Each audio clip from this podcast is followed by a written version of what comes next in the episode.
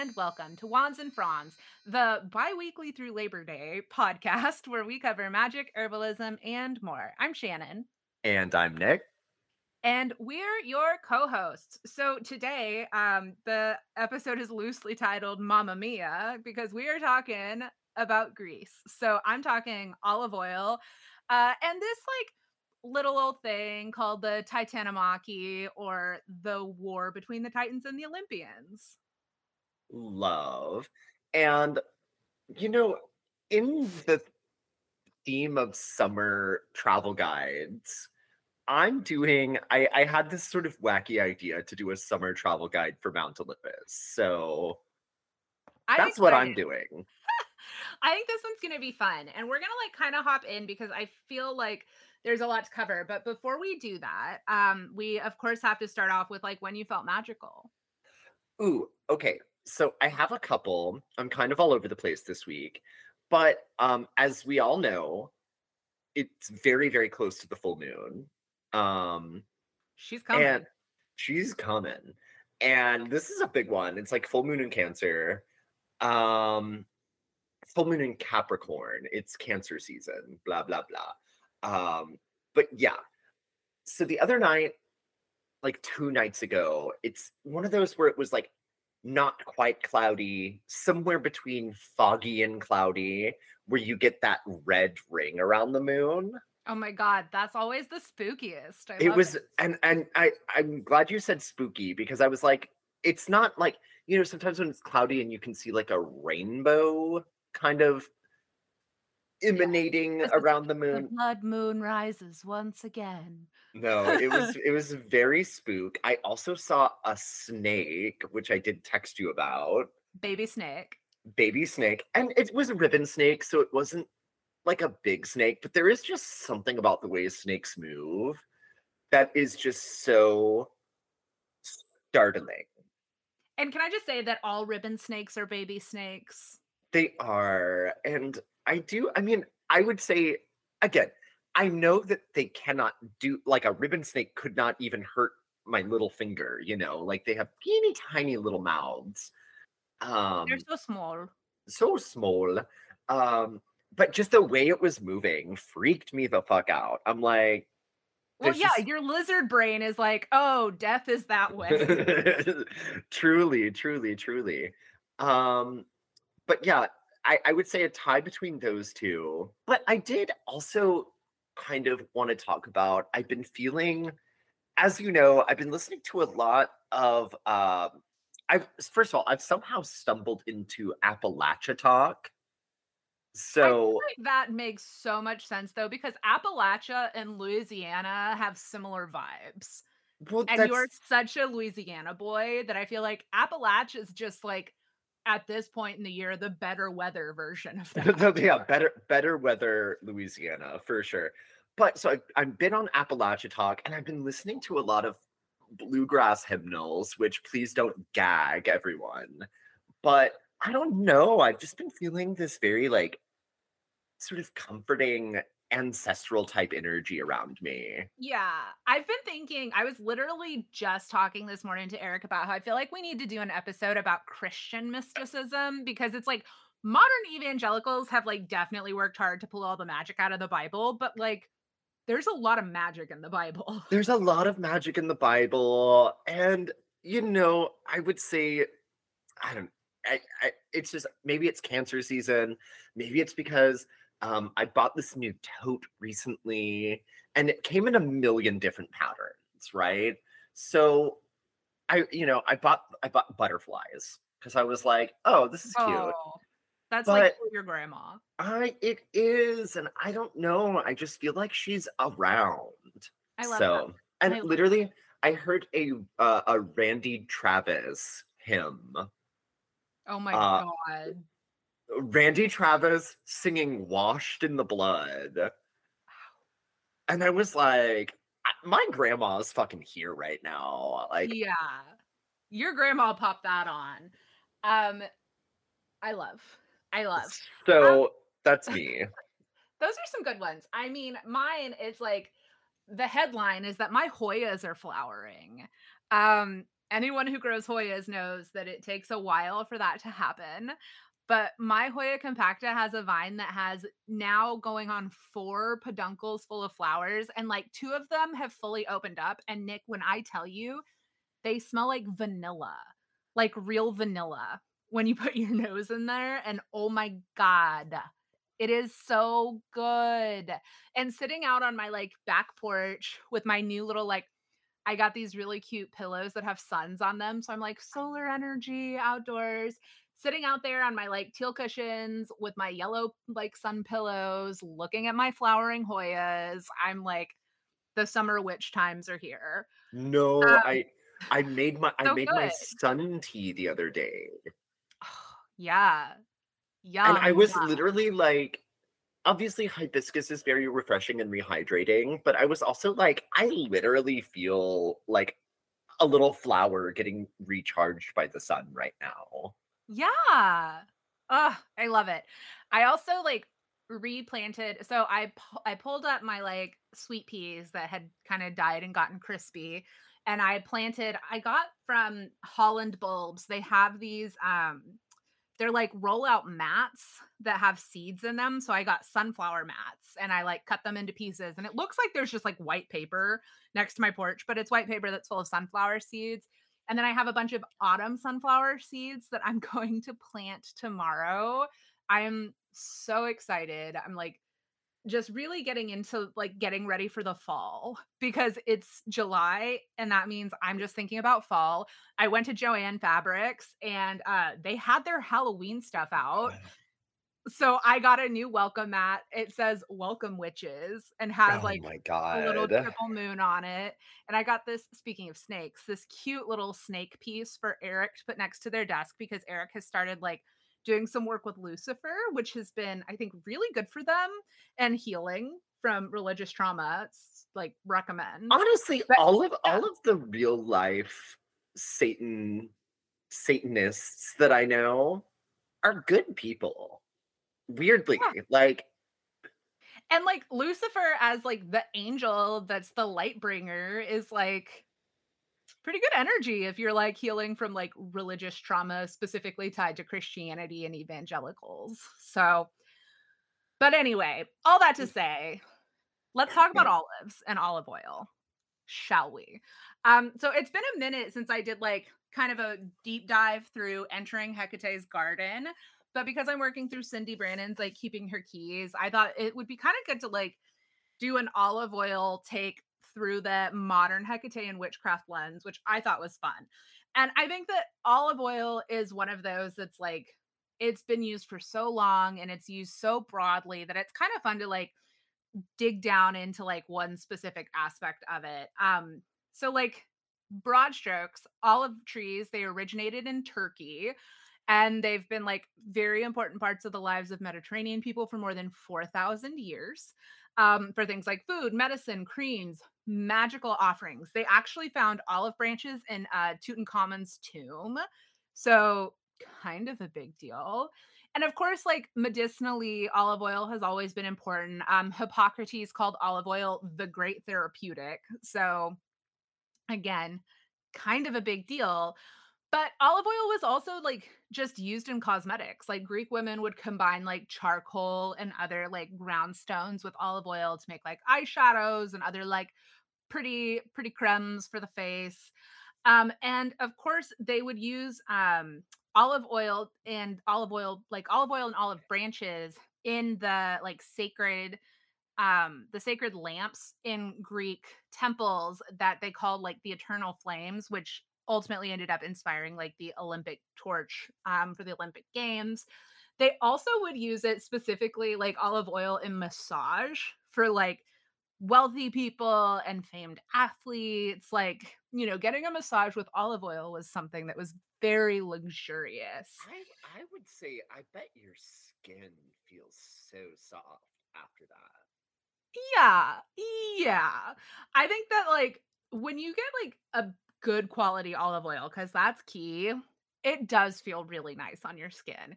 I mean, you have to be careful, like, know what's comedogenic for you because olive oil is not non comedogenic for everybody. So, if you do have like acne prone skin, test it out first. Um, but I do I do love it. And when we get into like thinking about olive oil through a Hecate lens, we have to like talk about Medea, right? So like there's that myth of Medea making the potion to save her father-in-law, right? Like that's kind of like the thing. That's one of her bigger stories. And it says in the story that like she used a wand uh made out of olive wood to stir the rebirth potion. And like as she's stirring the rebirth potion with her like wand made of the dead wood, the wand, like the branch comes back to life and like sprouts leaves and she uses that to like return the world to splendor and then ultimately to heal her father-in-law um which again kind of medea's thing like that's one of the most like well-known stories about her. Um but i do like that cyndi brannen's suggestion is like every time you use olive oil to give a little like gratitude to hecate and I'm like, if I did that in my house, literally, I'd just be like giving big ups to Hecate basically every time I cooked, which seems like maybe that's the point. Um, so let's talk about the some of like the properties and correspondences of olives. So this is a plant associated with the sun, very appropriate. Um, Greek women would also use it for like protection from the elements. Some people still are like, oh, you can use olive oil as natural sunscreen. Don't do that we have a lot less of an ozone than they did 4,000 years ago. So, you know, they also didn't live as long. So they probably did get skin cancer still. They just like didn't live to be old enough for it to be a big deal. Um, but it's a solar plant associated with Leo, the colored gold, um, doves. And as far as like stone associations, I like that labradorite and diamonds are both associated with olives. It's like all giving like luxury and they're said to correspond with like all of the elements. And I think that makes sense with olives because it's like you can use the branches and the leaves and the fruit, you know. So I think it makes sense you get all the elements covered there. And prosperity, protection, purification, rebirth, success, and wealth. Like, imagine if you were invoking some of that every time you used olive oil. Like kitchen witches, we need to get on board thinking about olive oil. It's working hard if we just like put a little bit of energy and intention into it. Well, and I also feel there's something that's very like mothery and woomy about the the way the olive is like around the pit. Yeah, I could see that. I think that's like you get some of that like protection, right? It's like that maternal kind of like mother bear energy. And olives are delicious. Like I love olives and olive oil. So oh, a little a little puttanesca honey. Oh, yes. Um, I also love to use like good quality olive oil in my brownies. Come at me. Like I know it's got a low smoke point, but it doesn't smoke when it's in a brownie batter. I like it. Um, so you can also though, if you're someone that likes to use natural oils on your body, olive oil is like a good carrier oil. So with essential oils, sometimes you'll see people they're like oh put it in a spray bottle and like spritz it with water. That's fine if you're spraying your space don't spray yourself with it because when you put like essential oils in with water they're not mixing so you're not actually diluting the essential oils but you can put essential oils into carrier oils and then use them for topical application. So olive oil you can use as a carrier oil I have to say, olive oil should always be stored in like dark colored glass. So if you do make something like that, um, make sure that like whatever little roller ball you put it in is colored glass. I feel like I see the blue ones everywhere, the dark blue. Just do that. Just make sure you're not st- storing it in clear glass because like light breaks down olive oil. And also for just like your culinary olive oil, it'll make it taste like super rancid. Store it in dark bottles.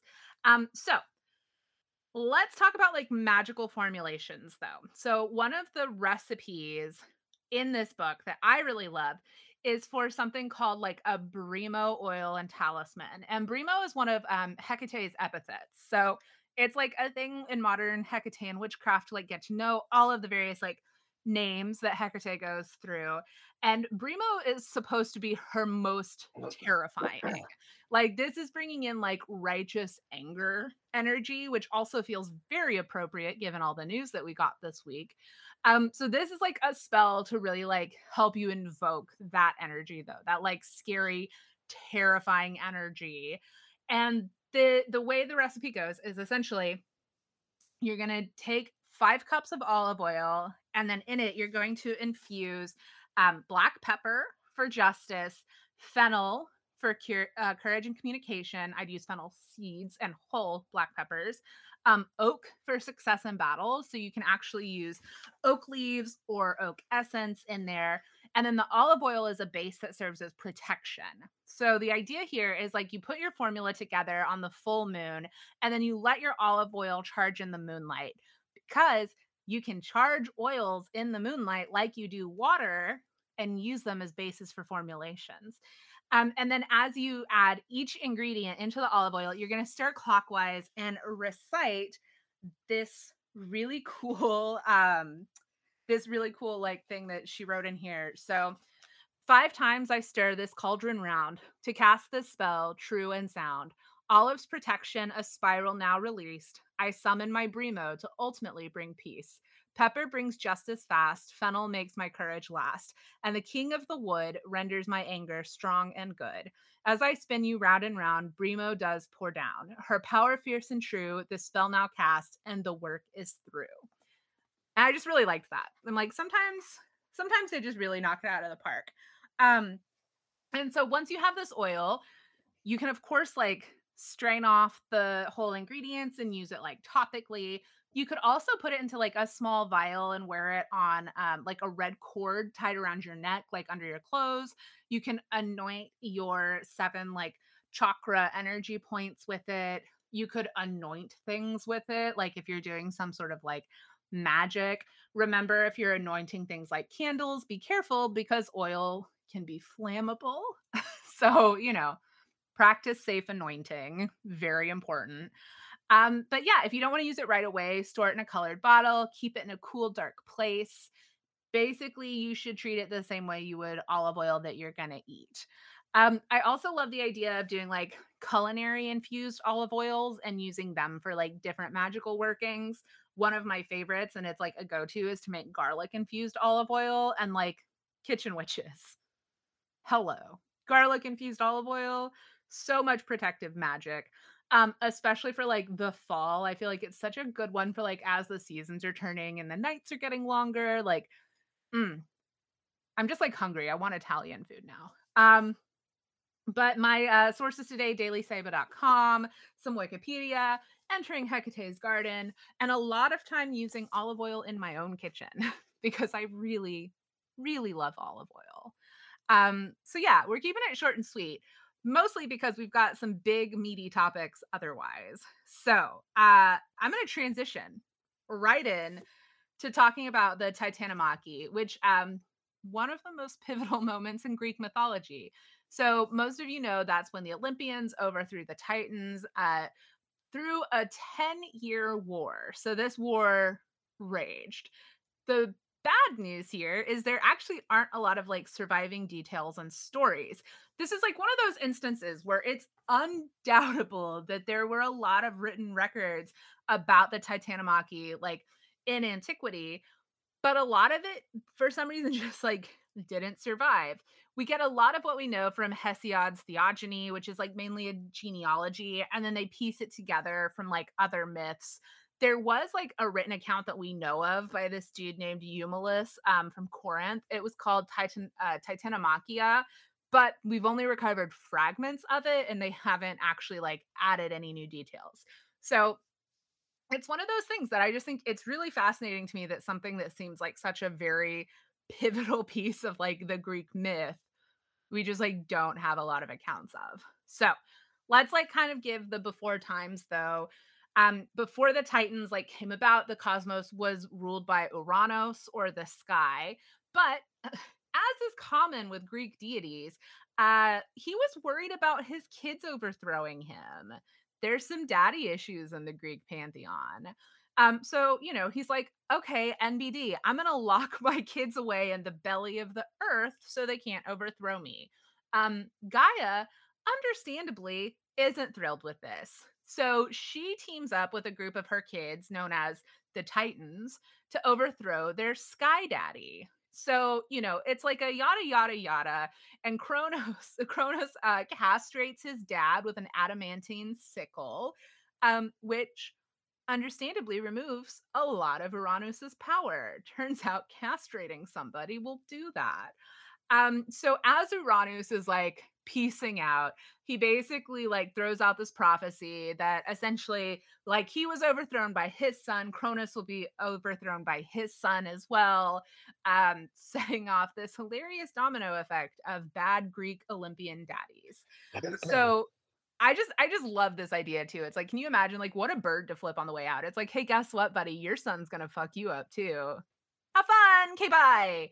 Um, so then Cronus, though, because Cronus like can't fucking like just be a solid dude, starts out on a bad foot and he doesn't release his other siblings. So the Titans were held in Gaia with the um Hec- uh, and the Cyclops. And he even went so far though as to like add a dragon guard to guard his like and keep imprisoned his other like siblings essentially. So Gaia um in what I can imagine is like the shade that only a mother can throw, like is reminding Cronus about this thing. And he's like, hey, so you remember that prophecy about your fucking kids? Yeah, your kids are going to kill you because she's unhappy. Uh, but Cronus, similar to his father, thinks, oh, I've definitely cracked the code. Um, so any kids that him and Rhea have, he just like swallows whole. He's like, well, I'm not going to put them in front of in, inside of Gaia because then they can like get together, but I'll just eat them. And one of my favorite like historical art things to look for are all of the horrifying artworks done of like Cronus or Jupiter eating their children. Like so much haunting artwork in this genre. Um, if you haven't, please go enjoy it. So now this is where we end up with like Hestia, Demeter, Hera, Hades, and Poseidon all imprisoned in their father's gut. And you might be like, well, there's someone missing from that list. And you'd be right Zeus. Uh, Rhea and Cronus' sixth son. He is like on his way to being born, but Rhea's like, well, fuck, Gaia, what are we gonna do? Like, my kids just keep getting eated. Uh, and so they spirit him away to live in a cave on Mount Ida on the island Crete. So, you know, Zeus grows up, I'm sure, hearing wonderful stories about his fucking father, uh, stewing in that hatred and that need for revenge that really just sets someone up for success and healthy relationships. Um, ultimately, once he's full grown, he works with Gaia and Rhea to like come up with this scheme to overthrow Cronus. Uh, and they concoct a potion that Rhea gives to Cronus which causes him to like throw up his kids. It's like magical ipecac, basically. Um, and then once the Olympians escape, they convene on Mount Olympus, where Zeus like very publicly declares war on his father. And, you know, in a very Zeus way, is like anyone who opposes me is going to be really fucking sorry. Um, and because the women weren't seen as warriors, they proceed to like ship off Demeter and Hestia, and uh, Hera gets sent off to stay with Oceanus and Tethys um, while the war is going on.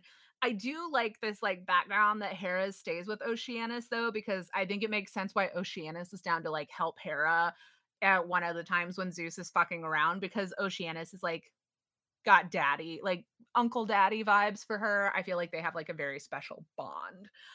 Um, but yeah, and like Oceanus and Tethys, of course, are Titans, but not all of the Titans fight along their own kind. So the Titan army includes Cronus, um, Iapetus, Hyperion, Coeus, uh, Creus, as well as Atlas and uh, Monoeches.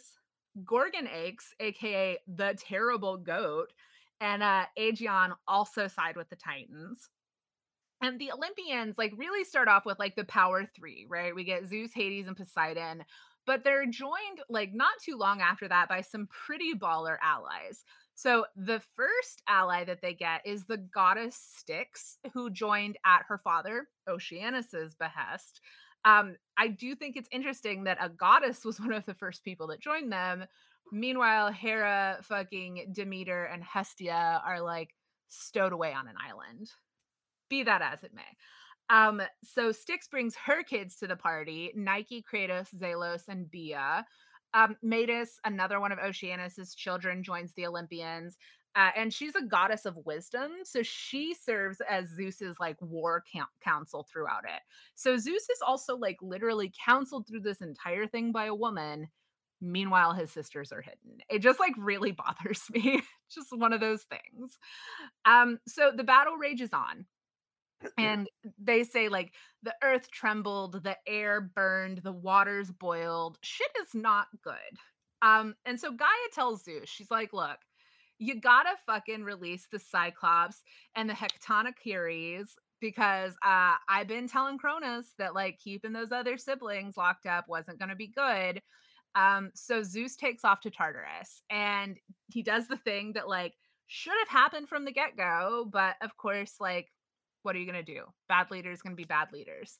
So Zeus fights the mighty dragon guard to free the prisoners, which really like is what turns the tide.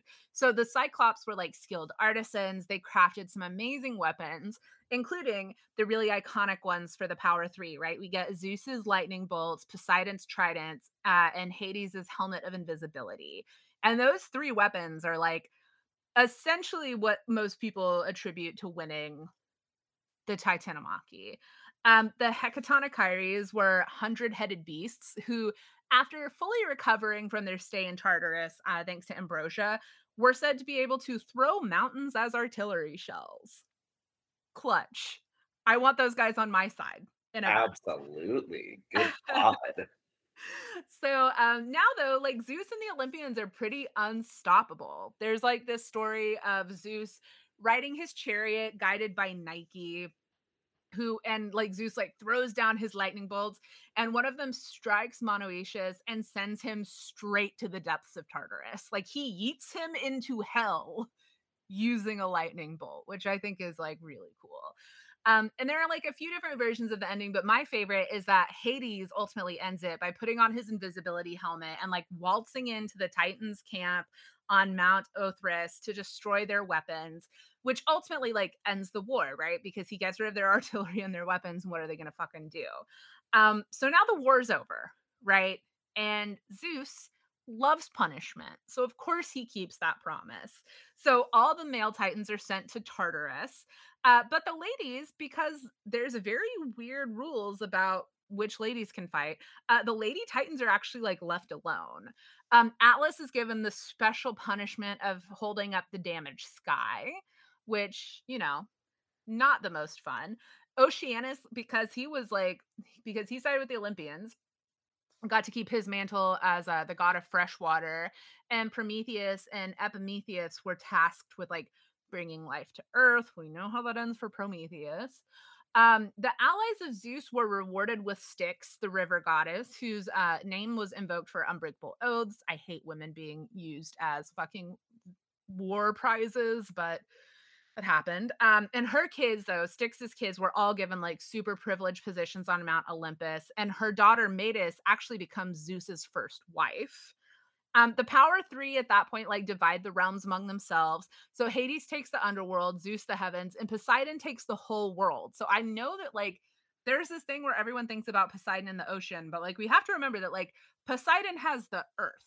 Like this is his realm. There are three. He's here. I don't know, uh, like I don't know how it's ended up being like Poseidon is just an ocean dude, but he's got the whole Earth realm. So, you know, put some respect on that name. Um, but because because it wouldn't be Greek myth if it if it didn't happen. Um, the foundation was already being laid for the next round of battles. So Gaia wasn't thrilled that some of her children still made their way back to Tartarus because I think Gaia might never be happy. Um, so even though uh, these like hundred headed beasts and the Cyclops have been freed, she still wasn't happy. And so she begins niggling uh, and like doing some poking and prodding that eventually leads to the Gigantomachy, which happens. Uh, that's another later battle, like with the giants. So fucking hell, Gaia. like I I get it, but also like she did not let she was not about to have a break. She was like, okay, but until justice for all which I get. It's good energy. But it's one of those things with the historical lens. You're like, okay, but like maybe we could have um, I don't know, tried some diplomacy or something. Well, I, I also no. just love that Gaia gets all of her shit done by meddling. Yeah. She's she's literally just like honeydewing into these like giant epic like decade long battles for supremacy. Some um for some reason it's giving like Lucille Bluth energy. i love thinking about gaia as lucille bluth. Oh my god um that is my very very favorite um way to think about her. I i do think though that it's like also interesting if you want to work with different deities like to go through and like look at where they cited in the titanomachy too because like hecate notoriously uh did not take a side. She is a titan but she kind of like stayed out of it through a lot of accounts which i also respect because it's like you can all just go fucking kill each other. Um, some people say she ended up siding with the Olympians, but a lot of things do say she was kind of like neutral, at least in the beginning, which again, respect. I think there's something to be said about being like, yeah, y'all are fucking dumb. This is ridiculous.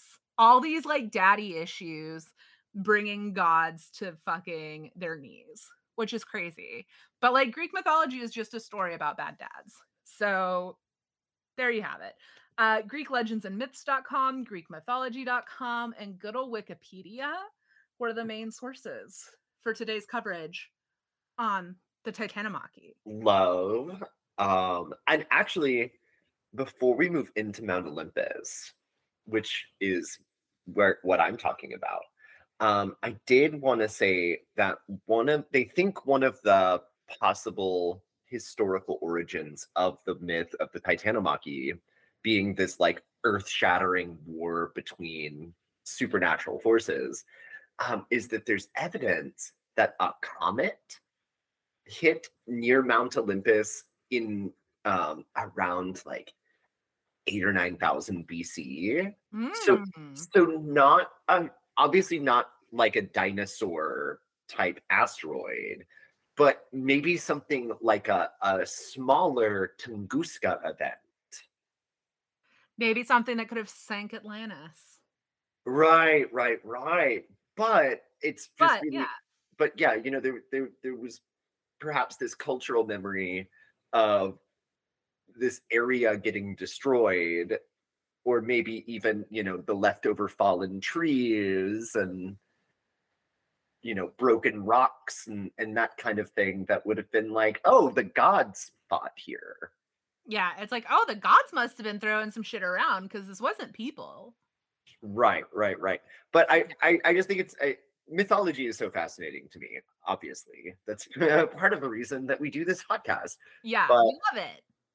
But anyways, so we're going to talk about Mount Olympus, and again, I was just kind of inspired by it's that time of year where every sort of dog and pony publication is doing like summer travel guides, right? Yeah, a hundred waterfalls you have to see in the U.S. before you die. Right, right, right. And so in in that sort of vein of inspiration, I thought wouldn't it be fun if we did that about some mythological places? So here we are in this very Greek episode.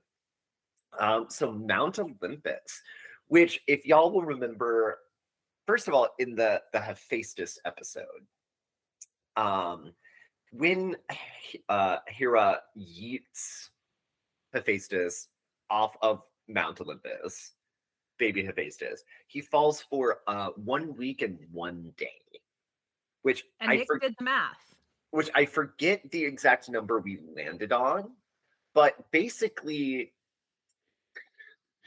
for we assume like an eight-ish pound baby could fall for a week and a day, um, with an earth level of air resistance. Although I would assume, considering how tall Mount Olympus is, there might not be a lot of air resistance uh, near the top.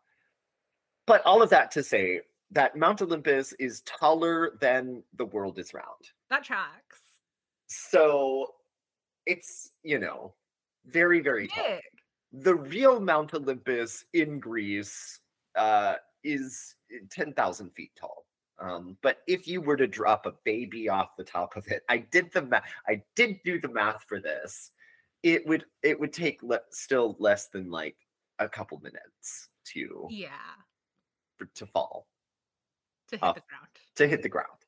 Um, so but Morbid math time. but but also they the Greeks used to just call the tallest mountain in any location Mount Olympus as sort of like it, a- basically the real mountains are stand-ins for the mythological Mount Olympus. So they see a tall mountain, they're like, that's Mount Olympus. Um, and so I will now be referring to Granbury Mountain as Mount As Olympus Mount Olympus. Um, which for, for everyone who doesn't know, uh, there's a very tall hill in our hometown in North Texas, which is a very flat place in the world. Um, and it's it has a name, but everyone just calls it Granbury Mountain because that's what Yeah. it is. It just And if you want to uh, learn more about Nick and my uh, our stupid hometown, there is an episode of We're Here, the season premiere of uh, season three, is in Granbury, and um, a certain someone I'll I'll tell you after we're done recording. I I knew someone who was like on it. She went to high school with us. Like she was in it for a minute, and I was like, oh my god, we know her. love that love that but anyway so um mythological mount olympus though very very tall like 26000 miles tall um or something like that uh and they have uh it's basically what they say in the descriptions of the mythical mount olympus where the gods live is that it is set up similar to the Acropolis in Athens. So it's a basically a fortified hill. Um, you know, and obviously Zeus's palace is the Parthenon in this in this situation where we're looking at it as the uh, Acropolis, right?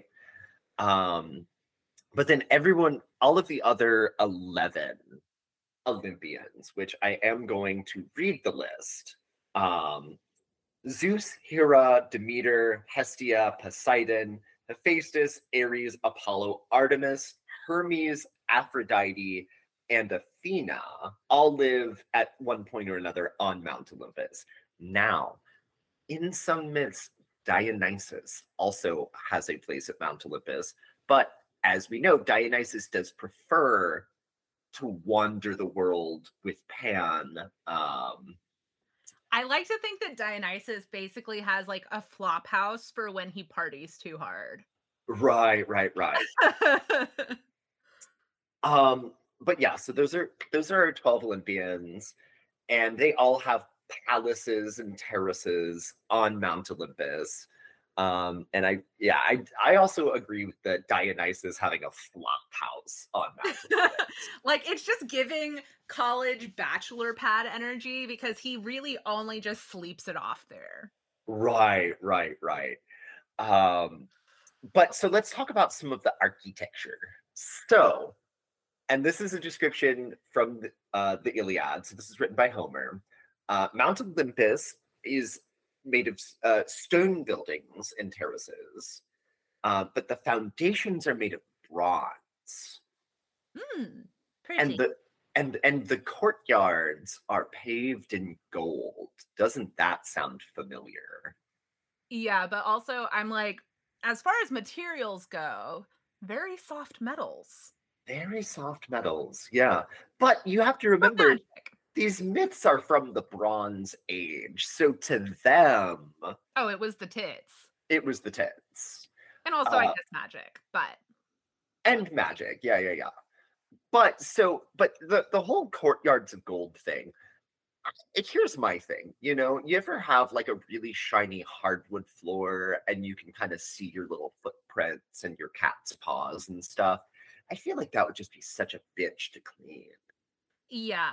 But it is I- definitely given like heaven with the streets of gold. Oh no, really though. It's like, hmm, where did y'all get that idea of streets paved with gold? So original. That's very original. Um, but yeah, I but also, you know, I'm sure it's nice if you don't have to clean it. And I'm it's not like they have to clean it, right? And actually that is one thing I want to get into is apparently all of the furniture and stuff in the palaces of Mount Olympus comes from Hephaestus's workshop and moves around as needed.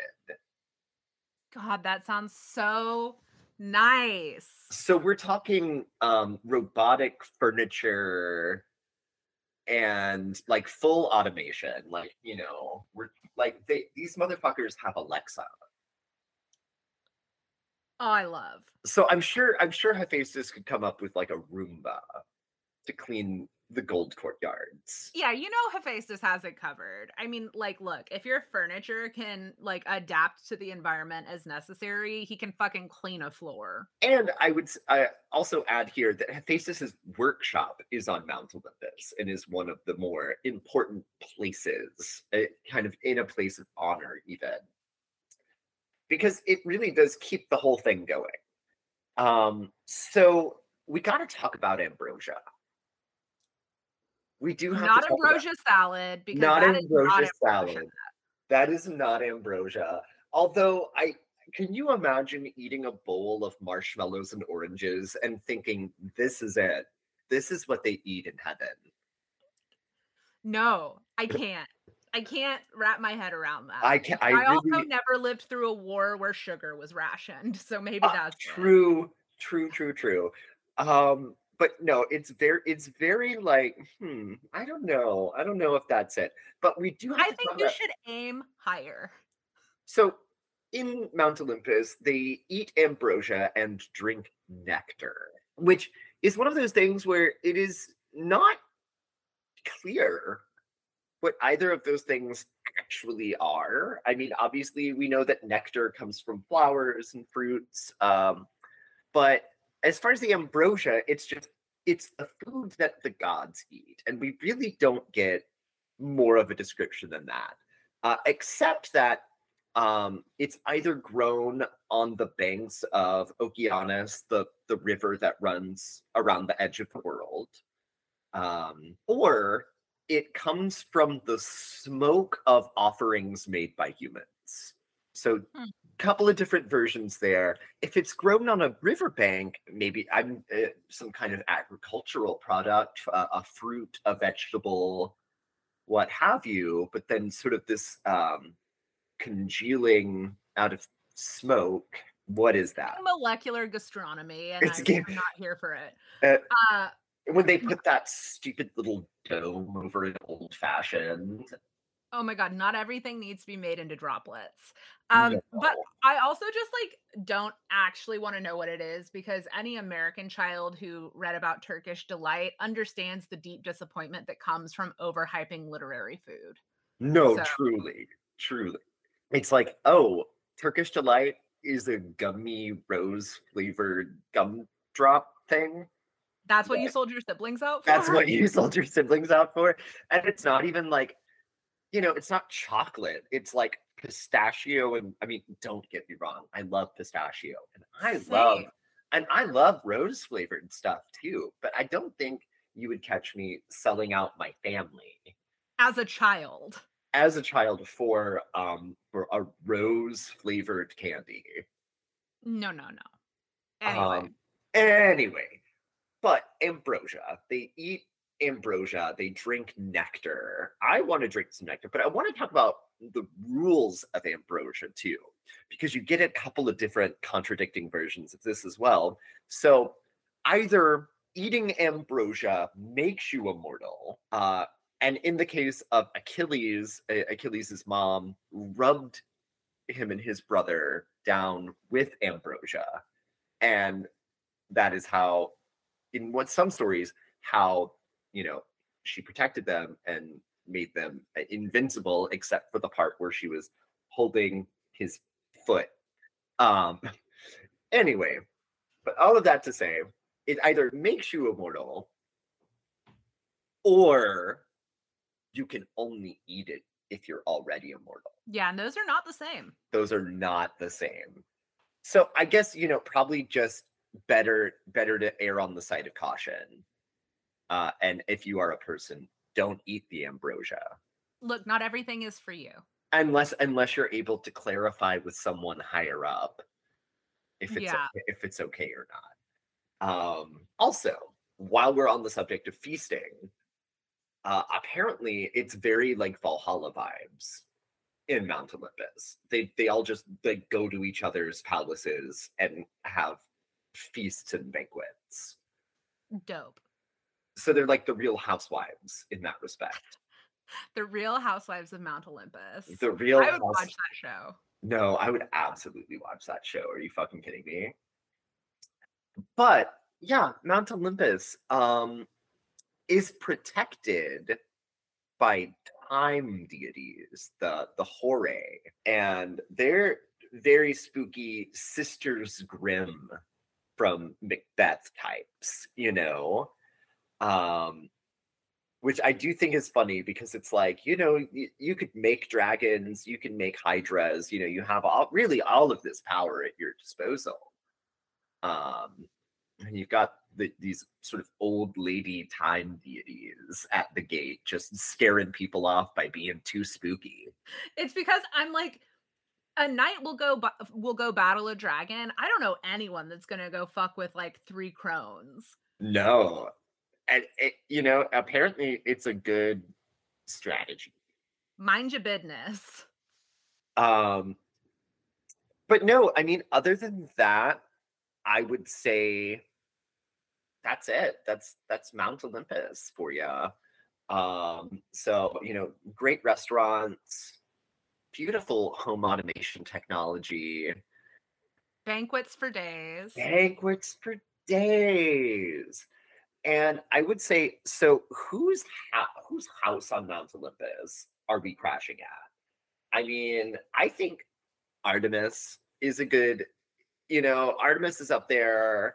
I mean, I personally, I'm like, look, if I'm gonna go for a party though, I'm kind of like feeling Athena. Mm, yes, very cultured. I bet. I bet the entertainments are divine. Yeah. I'm like, you you walk out of that party being drunker and smarter. No, and I feel like Hephaestus's house would just be like cool to see, but also very like an engineer lives here vibe. I'm like, I'd I'd go to high tea at Hephaestus's house. I wouldn't want to go for like happy hour. no, absolutely not. And then let's. I think Ares, you know, Ares is where you go after a breakup. mm, And there's mhm. just a room where you can smash things. now actually that would be fun. Yeah, yeah, yeah. Um, but no, Athena, yeah. I mean, because her, I mean Hermes. I mean, you you can go there for the tea, I guess, but like Yeah, lunch. I would do lunch with Hermes. exactly. You can like lunch and goss with Hermes. But like here's here's what I will say. Would not be very up for going to Zeus and Hera's house. no. Because you know that relationship is so toxic. And they would be the type, I will tell you, they would be the type to fight over dinner. Like with Oh, oh my god. Yes. I speaking of, I'm like I just got um the new edition of Lore Olympus just came out. Uh this is volume 4 and there is a 100% a scene where they are at Zeus and Hera's house and they're fighting at the dinner table. wow. And I think I, I it's it's canonical now. It's canon. It's canonical. so that that we know. We know. Okay. You know what's going on. Um just love it so much. But yeah, so I guess it's time for the tarot scope. It is time for the Tarotscope. Still, here's here's what we have. And I just want to say this card literally jumped out when I was picking the zodiac card. Um, because it was the only one that was upside down. And it literally I was like, oh, that's the one. And it's Libra. Hey, Libra. Little Libra kitty. Uh, and for you guys, I drew the four of coins or the four of pentacles, but it's coins because it's my dragon tarot deck, which I love. Um, I really think I've got these bad boys broken in. But so, sort of the message for you guys is to be frugal. You know, I know Libras like to do it big in the summertime, but maybe that's not the best strategy this year. Um, and it's not really like a warning that something bad's gonna happen. It's just maybe maybe be a little conservative with your money this summer. Yeah. Don't put yourself in a place for something bad to happen. Yes. Yes. Um but I also think maybe this is a sign for them that they they're feeling very tempted to be spendy. I mean, I've met Libras, so I can see that. And so maybe this is like a warning to not do that. Don't, don't get don't give in to that temptation. Solid advice. So, well, what do we say to all these olive oil soaked Olympian bitches? Oh my god, to all of you beautifully moisturized Olympians. Blessed be bitches. Blessed be bitches. Goodbye.